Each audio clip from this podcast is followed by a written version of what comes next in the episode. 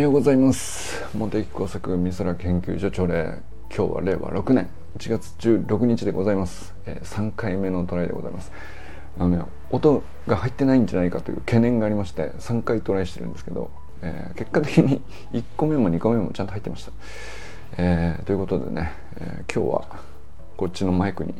借りてみました。いかがでしょうか。あのね AirPods Pro はやっぱりねマイクはやっぱこっちがいいなと思いまして。こっちでいきたいと思います。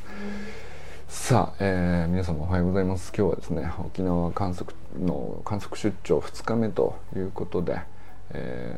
ー、昨日はね羽田空港からちょこっとだけご挨拶だけしたんですけど今日もそうですねもう間もなく出発なんでちょっと短めにご挨拶だけして終わろうかなと思います、まあ、ただね前回の11月の時はあのホテルから配信できるかなと思ったらちょっとね回線が遅くてっていういろいろ、うん、ハードルがあったんですけど、まあ、今回泊まってるところはまあちょっと日によるのかな。マシかなという感じですね。はい佐藤ひろみさんおはようございます、えー、川明さんおはようございます。えー、小山愛さんおはようございます。マルシェの出店いかがだったでしょうか、えー、どうでしたかね。なんか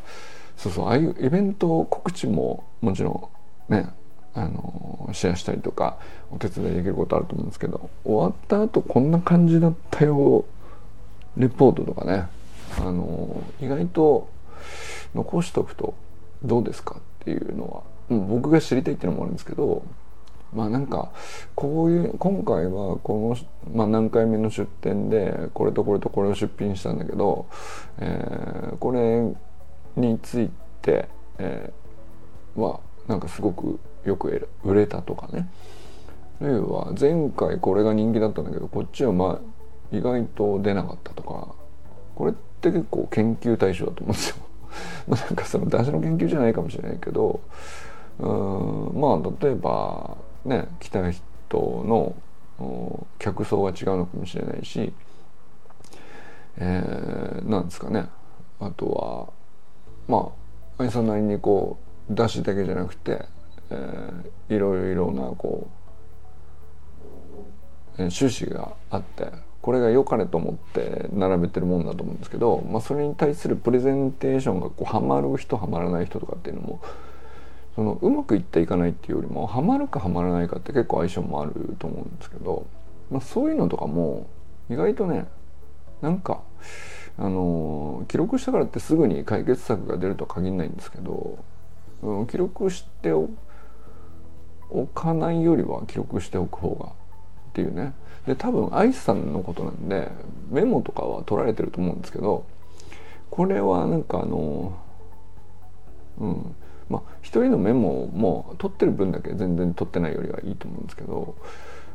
うん一人以上の誰か他人に見せる言葉ってこれちょっとなんかあの質が変わるんですよね。上がる下がるじゃないんですけど質が変わるんですよ。でなんか多分それがねメタ認知の第一歩のような気もしますしまあよかったらねあのサロン内で レポートしていただいても面白いんじゃないかなと。これ多分まあ直接出しの研究になるかどうかは分かんないですけどうん。ただねつながってはくることなんじゃないかなと、うん、うん、まあ単純にねその売れ行き分析みたいな話としても見れるかもしれないけどまあ多分その出しそのものに関する理解もやっぱり外に、えー、ねお客さん来て説明してとかえー、まあ、どういう反応だったみたいなことで、え、愛さん自身がこう結構ね頭の中にいろんな経験と知見が溜まっていくんだと思うんですけどこれはなんかやっぱり、うん、どっかに外に出しておくっていうのを場所を確保しておくとね意外とやっぱり、うん、研究が進みやすいと思うんですよね。まあ、だからあの研究者にとってはそれ何かっていうと学会発表っていうイベントが用意されててで何て言うのかなあの学会発表も年に2回でちょっと形式的になっちゃったりとかしがちなんですけどでもやっぱりあった方があの形式的に長年やってると形式的に陥りがちなんですけどそれでもやっぱり発表した方がうんなんていうかまとまりやすいんですよねこれ不思議なことで。学校発表行ってる暇あったらその1週間使って、えー、分析できるじゃんって言えなくもないんだけど やっぱりみんな行くんですよ。でこれは多分やっぱりそういうなんかオンラインサロンみたいななんかちょっと、安全を確保して閉じたコミュニティを作ってそこに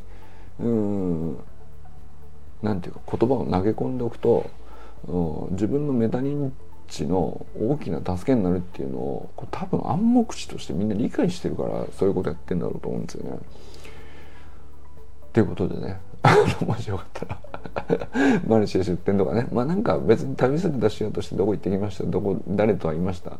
えー、まあ新しい話が知れたらそれの話でもいいんですけどあの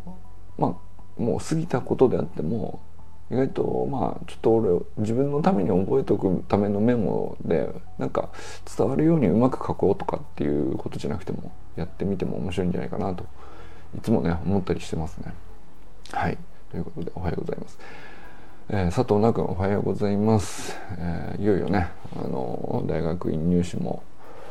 もう1ヶ月ぐらいになってきてね、えー、あとはまあ卒業論文も同時並行であると思うんですけど。なんか佳境佳境っていう言い方なのか分かんないですけどねなんか形になる瞬間がこうちょっとなんかワクワクしますね。まあ、僕も僕でなんかね論文書いたり学会発表したりとかっていう時にあの最初こぎ出しでエネルギーかかってなんていうのかな。いまいちこう自分が乗り切れてないのにでもこうこがなきゃいけないみたいな。そのちょっとしんどい時間と、えー、乗ってきかけてるけどまだそのパッと手離してスーッといくっていうほどでもないみたいな。期間ともう完全に乗ってますと。もうなんかあのほっといてもどんどん進んじゃいます。なんか頭から言葉が溢れて止まんねえですみたいな、まあ、そういう期間とで最後にうんなんていうか形が見えてきて、えー、形をあ作り上げたらこれ素晴らしいだろうなみたいなのを想像するんですごい楽しみになるみたいな。多分大体4フェーズぐらい通ると思うんですけど どの辺にいるかっていうね。なんかそれもなんか奈くんのデイリートラッキングに加えて一つあってもいいかもしれないですね。なんかインえー、まあ今日何したはねあのサロン内に投稿してくれてますけど。これに関してはこの今手応え的に今こういう状態とかちょっと今しんどい時期とかあのもう少しで乗れるんじゃないかという感覚があるとかなんかそういうのも、うん、まあそれこそセルフコーチングの領域なのかもしれないですけどねゆかさんがやってらっしゃるような。なんかまあノー君自体もセルフコーチングというよりはその他の人に対するコーチングという分野かもしれないけどまあ飲酒とか卒業論文とかなんか仕上げるみたいな時に結局なんかコーチングって言葉を意識してるかどうか別ですけど何らかみんなセルフコーチングかけてるんですよね結局ね。なんかそういうのはあの意外と自然にデイリートラッキングみたいなところに出てくるっていうこともあるかもしれないしまあ意図してそういう観点を持って一行加えるみたいなのがあっても面白いかなと思ったりしました。えー、山田友人さんおはようございます、えー、中村修平さんおはようございます、えー、寺石由香さんおはようございます。なんかゆかさんのね投稿がちょっとあれ最近久しぶりだったなと思ったんですけどなんかすごい美味しそうな ストーリーズで。であとはなんだあの走り幅跳びもねあの練習の自己新記録が更新されたのかな。あのすごい調子良さそうでなんか走りもすごい走り幅跳びの助走なんだけど、まあ、走り自体もなんか明らかにかっこいいし飛んでる感じもなんかその前にピョンではなくて一回上にふっと上がってからのこう放物線にねなんかなってるような感じがしてこうあ走り幅跳びの競技にうんねちゃんとこうこう新しくコーチつけてよしちゃんと59歳60歳っていう年齢でもこんなに進化するんだなっていうのをね何て言うんでしょうね。しかもこうどうやってるわけじゃないんですよね。純粋に、うん、自分の成長を喜んでるみたいな。そのまあ何だったらはしゃいでる。はしゃいでるだなと思ったりする。でもそうなんか自分より上の年齢の人がはしゃぐって僕はなんかそうありたいなって思ってるんですよね。はしゃげるねはしゃはしゃいでさえいればあの はしゃげる何かさえあの覚悟しとけばあのうん。老化対策とかアンチエイジングとかじゃなくて抗うとかではなくて、うん、そうありたいなという年の取り方に自然になっていくなっていうのをちょっとねゆかさん見ててちょっと思ったりしましたね。はい、えー、清水信之さんおはようございます。音声入力の癖で。あ れ面白かったですね。数パーセント。数パーセントの音声入力に癖が出る。俺もやってみましたけどね。どうしてなんでしょうねあれは。なんかわかんないですけど。過去の入力履歴じゃないかなっていう気はしますけど。滑舌そのものはなんか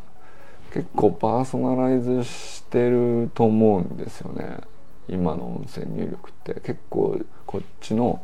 例えば僕の滑舌だったら僕の滑舌の癖をちゃんとなんか理解してるような気がするんですよ。そうじゃなかったら、えー、文字起こしみたいなのであんなに精あんなに精度よくいかないんじゃないかなっていう。ただ 合言葉これっていうのは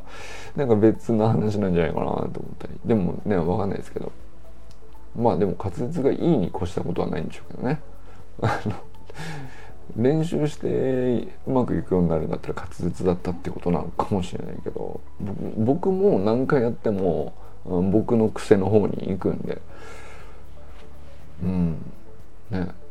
面白いですね。はい、山本健太さんおはようございます。森本あかねさん全くんカンくんおはようございます。全くんのトライが美しすぎるね。なんかもう次々に決めてて。いやほんとすごいなと思いますね。うん。でなんかまあテクニックステップのテクニックも素晴らしいしフィジカルも明らかに周りの子よりも強いっていうのが動画で伝わってくるってよっぽどだと思うんですよね。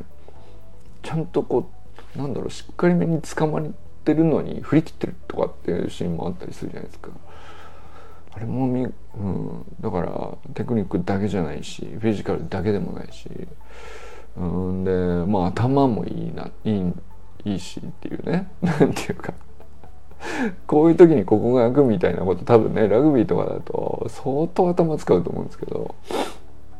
そういうのもなんか見えてんだろうな、まあ、だから自在性というかもう全国に象徴されてるな。こういうふうに渡り歩いたら勝ちだよなっていうね。思うよね。はい。いや本当に美しいですね。素晴らしいです。えー、砂塚森田さんおはようございます。いやもう砂塚さんの体感がえぐいっす。あの コメント欄がもういよいよね砂塚さんねあれあれだけこう映えない淡々としたトレーニング記録なのにコメント欄にああいう固定固定ファンのみならずなんか新規参入者までやってきてちゃんと盛り上がるっていうね。なんかあもうでもやっぱり積み立てに勝るものないなっていうね。トレーニングで実際にね体幹が強くなるってこともそれは積み立てだし。であれを記録して見せるっていうのもなんかね特にねなんて言うんでしょうね。見せるためじゃないと思うんですよ。自分のための記録だと思うんですよ。でも見てる人がなんか自分がいてのしてなかったね影響を受け取って励まされたりとか感動したりとかしてるわけなんで本当はあの姿がこうあるべきところだなっていうのをねもう見てて毎日思わされますよね。ペットボトル乗っけて背筋まっすぐにしてであの体感っていうね。おはようございます。ということでね今日も皆様どなたと笑いますでしょうか。今日も良き一日をお過ごしください。じゃあね you